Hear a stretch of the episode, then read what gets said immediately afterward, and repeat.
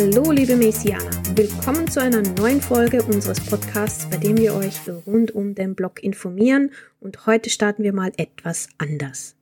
Blockchain, this is sort of the back end software infrastructure behind exchanges can still trade these tokens, Luna and Terra USD, the ones we've been talking about all week and really have seen a lot of weakness. This is a very bumpy story that we're looking at here right now.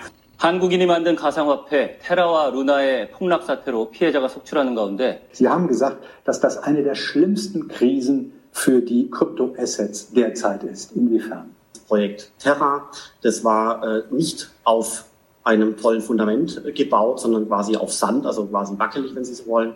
Letzte Woche ging es heiß her in der Kryptowelt. Der Kryptomarkt ist letzte Woche massiv eingebrochen und wer war schuld, Seba? Ja, da ging's richtig heiß her und der so gehypte Stablecoin Terra UST, er verlor leider seine Parität zum US-Dollar und hat die Kryptowährung Luna gleich mal mit ins Verderben gezogen. Ein Terra UST sollte ja immer so um die 1 US-Dollar wert sein, aber jetzt liegt der Wert des Stablecoin oder besser gesagt des Unstablecoin bei weniger als 10 Dollar Cent. Und Luna, die Kryptowährung, ist von einem Allzeithoch von 119 Dollar auf fast gar nichts gesunken. Und damit sind große Träume wieder auf die Erde gekracht, zum Mond und wieder zurück. Und Seba macht gleich mal den logischen Schritt und führt eine neue Anlageklasse ein, The Unstable Coin. Ja, aber so eine Anlageklasse braucht wirklich kein Mensch. Jetzt die Frage, wie konnte das passieren?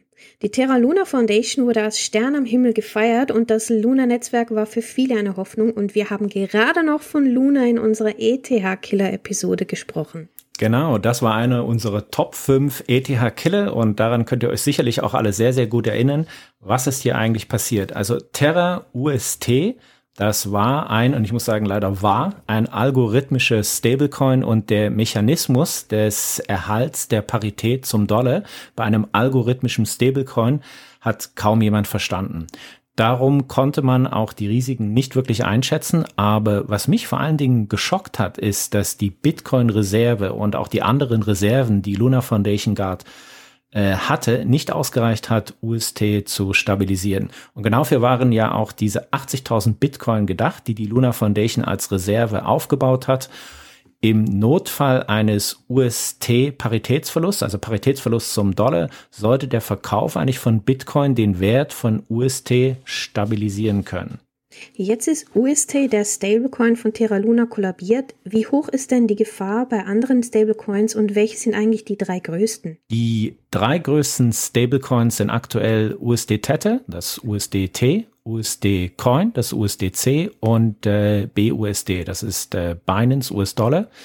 Davon ist besonders USD Tether absolut systemkritisch, weil ähm, es hat die größte Marktkapitalisierung und wird auch auf fast allen Exchanges gehandelt. Und diese drei Stablecoins sind aber nicht algorithmisch. Das ist ähm, sozusagen von der Art her etwas ganz anderes. All diese drei Stablecoins, die den Wert des USD eins zu eins abbilden, sollten durch USD-Währungsreserven gedeckt sein. Also USD Tether Labs, die die USDT Stablecoins herausgeben, erwerben für jeden USDT Coin einen USD in Cash. Genau. Ähm, du gibst ein US-Dollar in Bar und dann erhältst du ein USD Tether Coin. So sollte es zumindest funktionieren. Tether Labs gab ursprünglich an, für jeden USDT einen US-Dollar als Barreserve zu halten. Nun wissen wir natürlich alle, dass Tether auch andere Rücklagen für die Deckung von USDT verwendet. Es handelt sich vielmehr um USD-Geldmarktanlagen oder Geldmarktpapiere, also nicht wirklich um Bargeldreserven. Und das ist ein Problem, weil Geldmarktpapiere an sich nicht risikofrei sind. Das und selbst wenn die Geldmarktpapiere einen großen Anteil haben, decken sie den USDT-Coin wirklich zu 100 Prozent? Wer kontrolliert das? Kurzum, keiner. Stablecoins sind momentan nicht reguliert und Tether hat bis jetzt keinen unabhängigen Audit durchführen lassen, um die USD-Reserven belegen zu können. Es wäre auch eine absolute Katastrophe, wenn man herausfinden würde, dass die USDT-Prägungen oder im Englischen nennt man das Minting nicht gedeckt sind. Ich sage immer, Und ich sage es auch jetzt, die fehlende Transparenz bei Tether bringt sehr hohe Risiken für den gesamten Kryptomarkt. Und wie ist das bei USDC, dem zweitgrößten Stablecoin?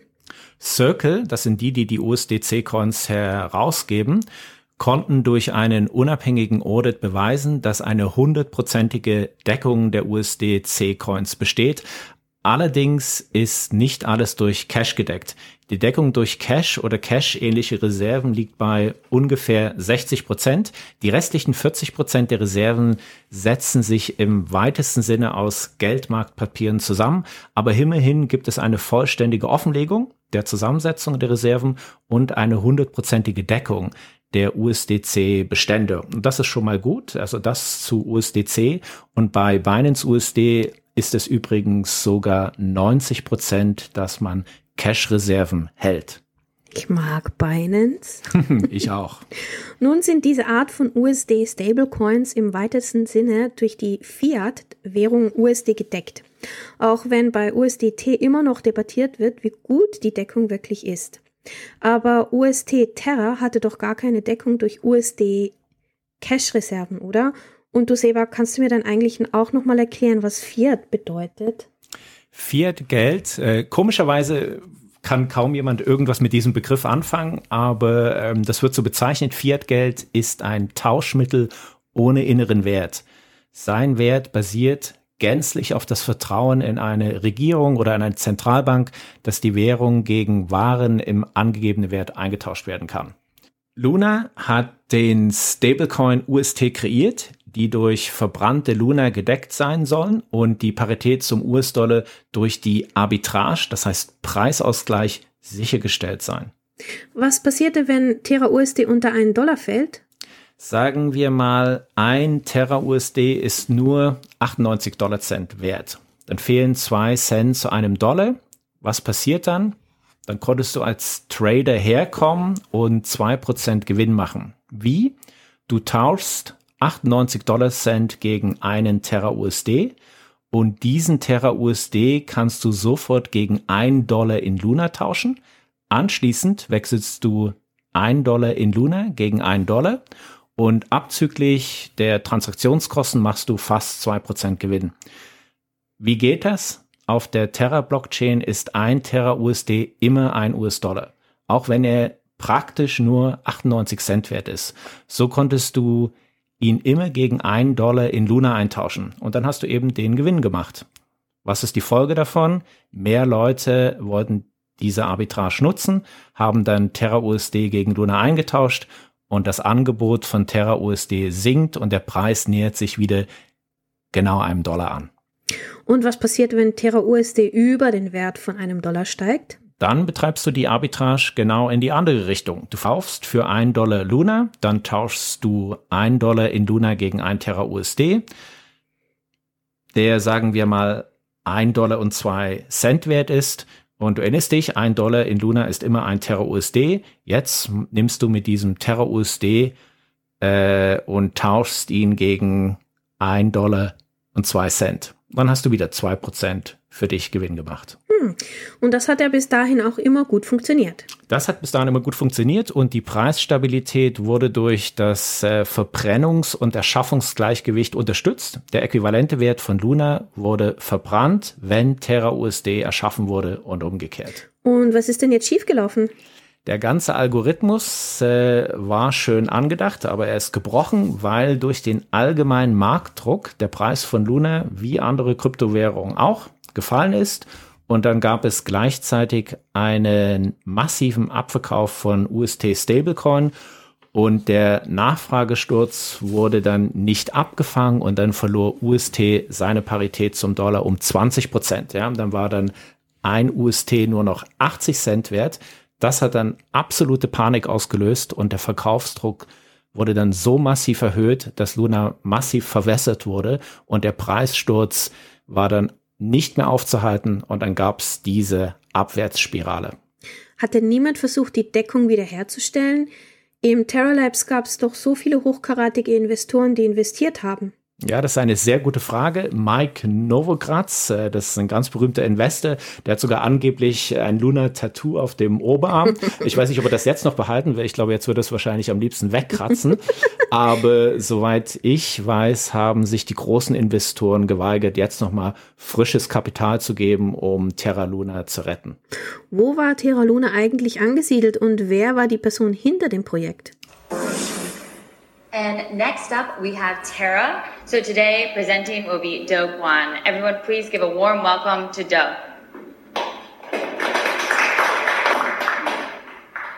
Uh, hello, everybody. I'm Do from Terra. I'm one of the two co-founders. Uh, we opened Korea Blockchain Week with a pretty ambitious title, Korea Runs on Terra.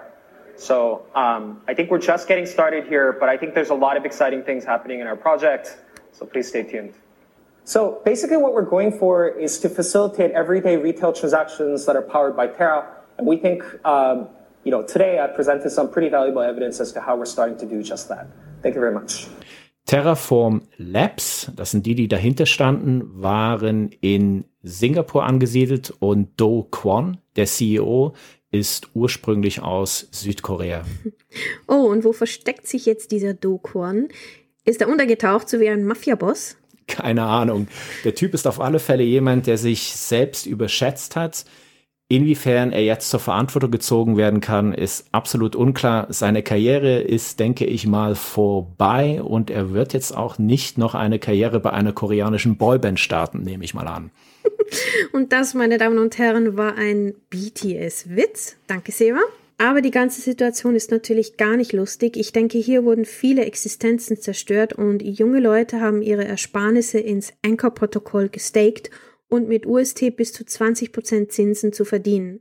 Und dann haben sie 90% und mehr verloren. Das ist wirklich eine Tragödie. Was für Lehren kann man daraus ziehen? Dass das ganze Umfeld absolut neu ist. Man muss bei experimentellen Sachen, die noch nicht so erprobt sind, sehr, sehr vorsichtig sein und ein algorithmisches Stablecoin war einfach etwas ganz, ganz Neues. Man muss immer damit rechnen, dass man in diesem Umfeld 100% seines Einsatzes verlieren kann. Und wie siehst du die Auswirkungen auf den gesamten Kryptomarkt? Es war auf alle Fälle eine Schockwelle. Auf der anderen Seite hat Terra Luna nicht wirklich einen Einfluss oder sagen wir mal, es besteht keine Verkettung mit anderen Blockchain-Protokollen. Es war einfach nur die Angst, es ist etwas passiert. Man konnte auch nicht wirklich unterscheiden, hey, ähm, handelt es sich jetzt um UST oder handelt es sich um USDT? Das wäre natürlich noch eine größere Katastrophe gewesen und deswegen ähm, herrschte erstmal Panik und der ganze Markt ist abgeraucht. Ja, nun äh, werden wir sehen, was passiert. Ich denke, das Ganze wird definitiv den Druck auf Stablecoins erhöhen, das Ganze zu regulieren. Und äh, ich finde das auch gut. Ich denke, ein Stablecoin sollte wirklich reguliert werden, ähm, weil es einfach diese Parität zu einer Fiat-Währung hat und die ja von der Zentralbank ausgegeben wird. Und mit diesem ganzen Terra Luna-Desaster, ja, das heißt 1 zu 0 für Ethereum. Ein Ethereum-Killer weniger. und das einzige von Terra Luna bleibt das ist einfach der schöne Name. Und damit, denke ich, schließen wir die heutige Folge. Ein sehr gutes Schlusswort, Seba.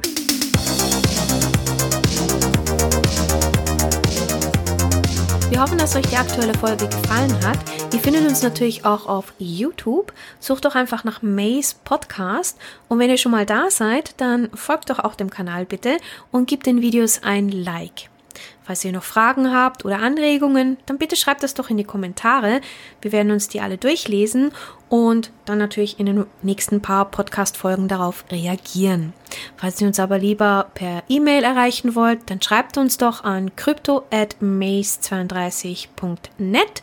Das wäre c r y p t o at mase32.net.